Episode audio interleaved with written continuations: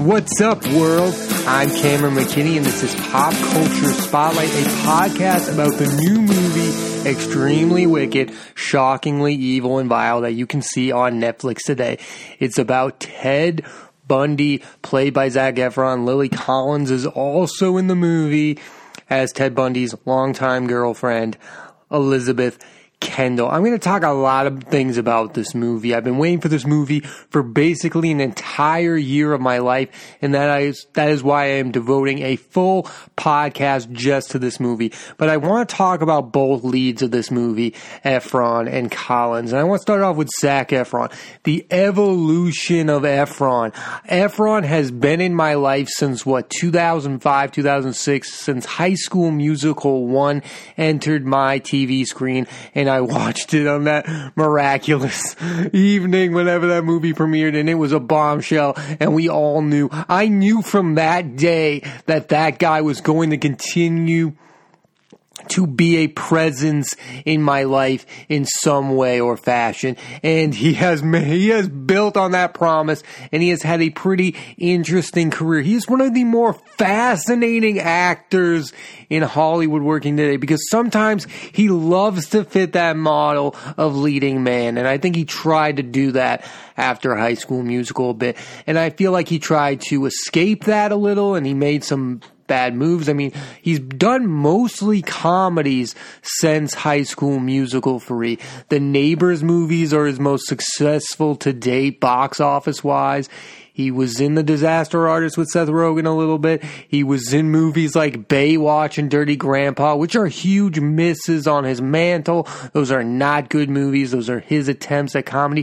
He was also in the movie Mike and Dave Need Wedding Dates. That is a movie that me and my sister watch regularly on a semi-regular basis. It is hilarious. Him and Adam Devine. I think it's a hit. Most people would say it's a miss, but he has really done comedies mostly since High School Musical. I mean, the the only thing that comes to mind of his post High School Musical career that's him trying to be a somewhat serious actor is The Greatest Showman, and he's really taking a back seat to Hugh Jackman, which I think is something interesting for a guy like Efron to do, and is smart for something like a guy like Efron to do. Sit back and watch this guy who has been the most consistent actor of our generation perform well and just learn to be in a good movie. I think Efron has missed the chance and opportunity to be in more good movies. I remember reading that he was going to be in the remake of Footloose and he didn't want to do that because it was too similar to Troy Bolton. And I understand him escaping the musical genre. I don't hate musicals like I like the Greatest Showman. I obviously love La La Land, and I really love Into the Woods. I'm, the, the, recent musicals today have really worked. I understand him wanting to escape the genre, but for him to become the zippy, fast talking comedy, oh my god, he's just a dumb guy in movies, has become kind of a silly thing and a weird revelation the last decade and a half of him being in Neighbors and Neighbors 2. He's funny in those movies, and those movies work, but Dirty Grandpa, and Baywatch are huge misses that I don't quite frankly want to see. Also, in this year, he was in The Beach Bum with Matthew McConaughey. I've not seen that movie, but I'm looking forward to another pure comedic Efron performance. Like, it's really weird that he has tried to become this funny guy. I think he's trying to become, I think if you ask Zac Efron who he wants to be as an actor, I think Channing Tatum comes to mind. Channing Tatum can be in movies like Logan Lucky and he can be in 21 Jump Street and he can still be thought of as a pretty good looking guy. I think if Zac Efron wants to copy a career, Channing Tatum's is the one he most likely wants to copy. Now let's talk about this idea of him playing Bundy. I think a lot of people are going to say it's a stunt casting to get people to watch. I get it. But I think it's a real weird piece of a movie that you have a guy who is idolized by teenage girls playing a guy who killed 30 girls in the 60s and 70s and Ted Bundy. I think that's a really weird thing going on there. I believe the relationship between the two is odd. I'm not going to say it's there, but I'm going to say it's really odd to have that kind of guy play this kind of guy. I think it's interesting. I think it's fascinating. I think it's the right choice of a movie that Zac Efron should be making. Just to show he's an interesting, dramatic actor. I think this is the right step. And then when I heard of this casting, I couldn't have been more pumped that Troy Bolton, the guy who dominated the 2000, the late 2000s, becoming Ted Bundy. I just thought it's fascinating. It's what I love about acting. Like the idea that the same guy who trade, who played Troy Bolton and was in the Mike and Dave Need Wedding Dates can play a serial killer in a movie. I think it's what acting is all about is playing these different roles and seeing what hit and misses. And I'm going to say right off the bat, he hits as Ted Bundy. I'll go into that in further detail later on in this podcast. Also want to talk about the leading lady of this movie. Lily Collins plays Liz Kendall, the love interest of Zac Efron's Ted Bundy. And listen, I have had the same similar relationship to Lily Collins. I think she's underrated. I think she's a far better, she's had a far better career up until this point of Zac Efron, and I'm here to tell you why. Since The Blind Side, she has been in some pretty consistently really good movies. She's in a really funny rom-com called Love Rosie. She was nominated for a Golden Globe in the movie Rules Don't Apply. She was in her best movie to date is her dealing with an eating disorder into the bone. I think she is one of the most consistent actresses working today. I think she's a little underrated in the grand scheme of things. I think she's the type of person when it's all said and done, I would be shocked if she is not a multiple Oscar nominated actress. She is phenomenal in these movies. It's kind of, she has a weird relationship with playing single moms, which she does in this movie. It's like how many times the young good looking 20 something year old girl going to play a single mom. It's really interesting the roles that she's taken. She has very few misses. I mean, the movie Mirror Mirror isn't one of my favorite movies, but she, she's really done some pretty consistent things. She's in the TV show Les Miserables on PBS that I watch a little bit about. It's kind of boring, but I like her in the role. And I think in this movie, she, she plays it interesting. Listen, I think her character is a little underdeveloped, which I'll get into later on in this podcast, but I think overall, I really enjoy this tandem of Efron and Lily Collins because they've been such a fixture in my pop culture mind for the last decade and a half. I've seen so many movies of these two doing some really different things and to see them come together. Now, Lily Collins is also in a movie coming out this week called Tolkien, where she plays the love interest of Nicholas Hoult's Tolkien, the guy who wrote the Lord of the Rings book. So yeah, that's another movie I'm looking forward to, but I'm going to go more in depth on this movie.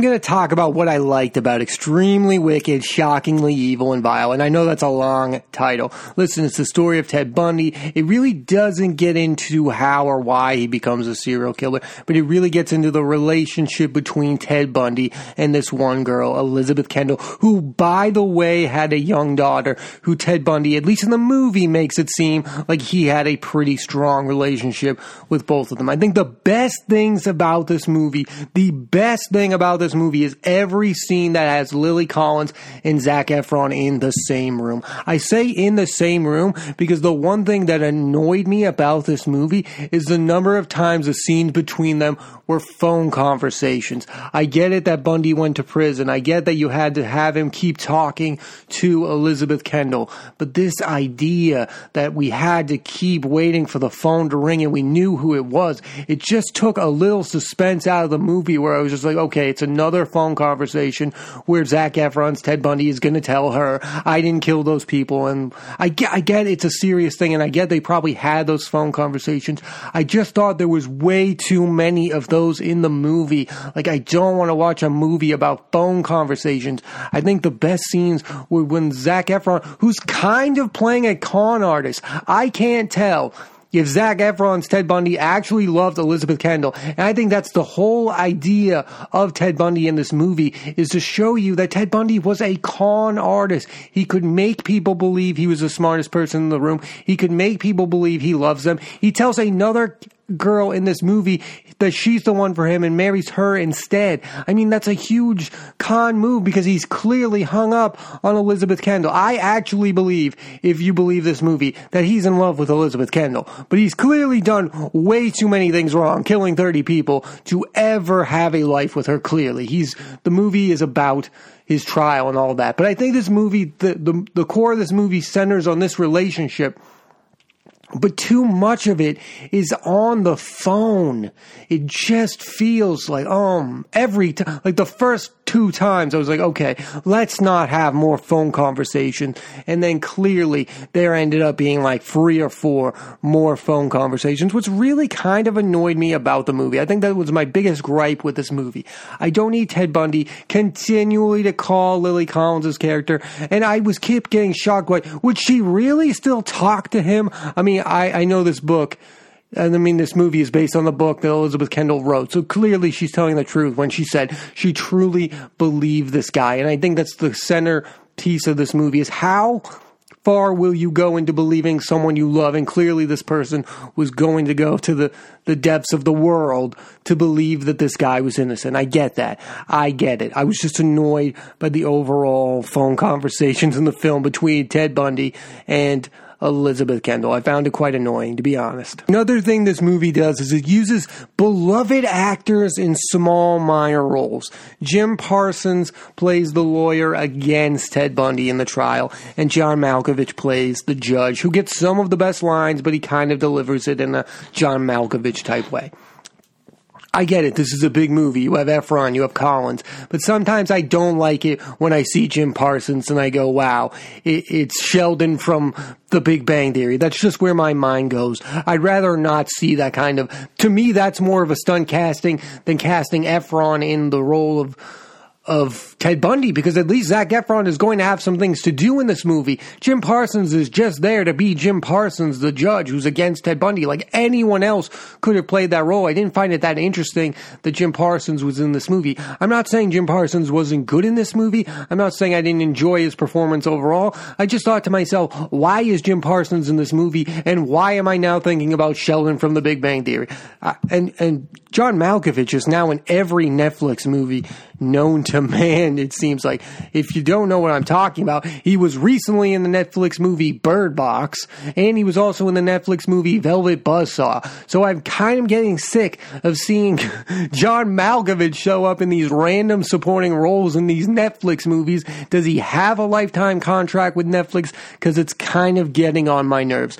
I didn't, I'm not saying they were bad in this movie. John Malkovich and Jim Parsons are not weaknesses to this movie. I will say who is a weakness to this movie. Haley Joel Osment did absolutely nothing for this movie. Watching him act is actually like seeing dead people. And if you get that reference, thank you. I thought he was overall bad in this movie. And it's not just because I can't believe that that guy would end up with Lily Collins, although that's a big piece of it. I just think his character added so nothing to the movie. He wasn't that simple sympathetic towards Lily Collins' character. I don't know who he was playing in real life, to be honest with you, but the overall performance was bad. And Haley Joel Osment showing up in movies that I'm excited for is kind of becoming an annoying thing. For those of you who didn't see the Entourage movie, Haley Joel Osment was also the most annoying thing in that, and he also showed up in my favorite show, Silicon Valley. Hey, Haley Joel Osment, could you stop showing up in things that I love? Thanks. Sincerely, your pal, Cameron McKinney. Please stop showing up in things that I like. You're ruining all of them talking about some things that actually worked in this movie for me. Lack of overall violence, I thought was actually the right move for this kind of movie. If you were going to center the relation, this movie on the relationship of Elizabeth Kendall and Ted Bundy and that structure, then I think you had to show lack of violence for you to see Elizabeth Kendall's point of view. Like this isn't the Ted Bundy movie about all those killings. This is about how someone falls in love and stays in love with a serial killer. So I understand staying away from the violence. I also thought it was interesting how they linger on Elizabeth Kendall, probably a little too long. To be honest, Lily Collins is a great actress, but it really doesn't work for me until that final scene where Lily Collins visits Ted Bundy before before he sentence away or it's uh, he's already been found guilty and whatever and he's trying to avoid the death sentence, and he kind of sort of says that he committed all those crimes. I think it's a powerful scene. I think that was the build up to it was a little too long. I, I feel like I could have maybe done with a lot, without a lot of stuff. Listen, I like the first scene of how they met. A lot of the scenes together are the best stuff in the movie. There's a creepy scene where Zac Efron comes in the room and says, "Do you want to lay down?" and it's all this weird stuff, and then he becomes shirtless all of a sudden. I get that. A lot of people are questioning why Zac Efron is buff. Well, he's Zac Efron. Would he? Would he?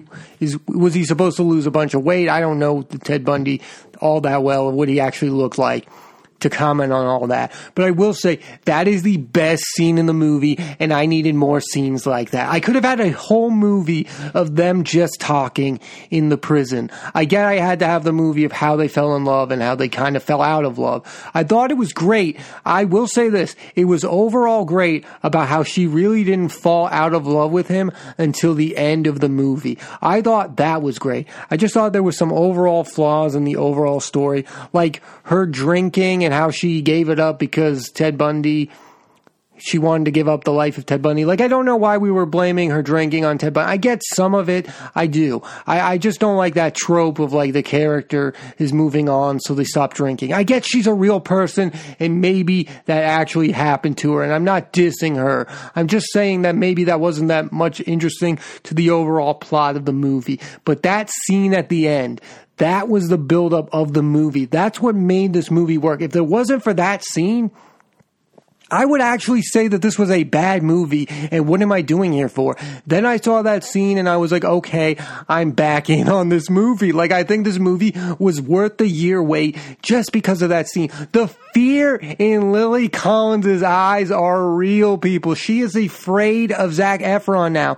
She thinks he is a monster. That is the moment she becomes a member of the audience and you're like, oh wow, she is actually realizing what kind of a monster monster Zac Efron's Ted Bundy actually is. And this is the same guy who didn't want a lawyer. He's such a con man, but his con is up and she is discovering the true Ted Bundy in that moment. And she is realizing how many bad, awful phone conversations she has wasted on this guy who she let her daughter around. That is that moment. That is what this whole movie is building up to. And when I, when I read bad reviews of this movie, I don't hear them applauding that scene. That scene is all time great this year. This whole scene is about that movie between Ted Bundy and Elizabeth Kendall. This is a man who, who writes what he finally did and tells her the truth and it's just such a good scene. There's no other actors in that scene. It is the best overall scene in this movie. If you don't watch this movie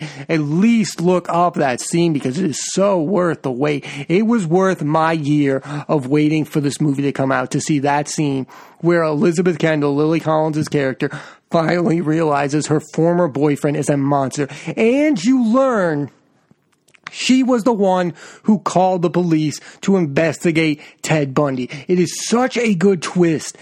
This movie was good just because of that moment. It built up what you were waiting for. Because some of the movie, it's like, okay, I get it. He escaped from prison twice. I get the story. I could have looked this up. But you don't get that moment until the end where you're like, okay, now I understand why I wasted, not wasted, but why I spent two hours watching this movie. And that buildup was brilliant by the director, Joe Ber- Berlinger. It was such a good build up to that moment. The build up to that moment makes the rest of the movie watchable, and it's why I will probably watch this movie again. I enjoyed Zac Efron's performance. I think he dominated this movie at times. There were some moments where I was like, I'm, I want the quippy Zac Efron I've come to know in the past half decade to come out and be funny he didn't really have those moments.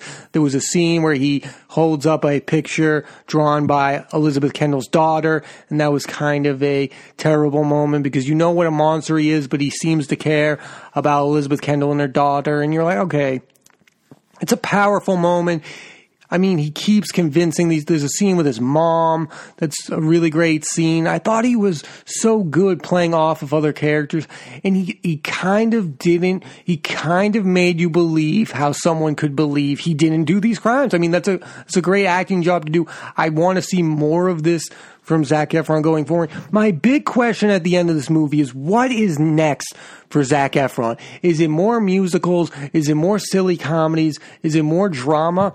Because I want to see more of the dramatic Zac Efron. I actually do. I didn't think I would buy the performance as much as I do, but I want to see more dramatic Efron. And I maybe want to see a serious musical with him. After seeing The Greatest Showman in this, I think his dramatic chops could really perform well in a not kid like musical. I think Zac Efron is in a interesting point in his career. This was the right choice for Efron. He made the right decision. This might be the first time that he maybe made the right decision since High School Musical 3. I mean, I'm not going to argue the Neighbors movies. They made a boatload at the box office.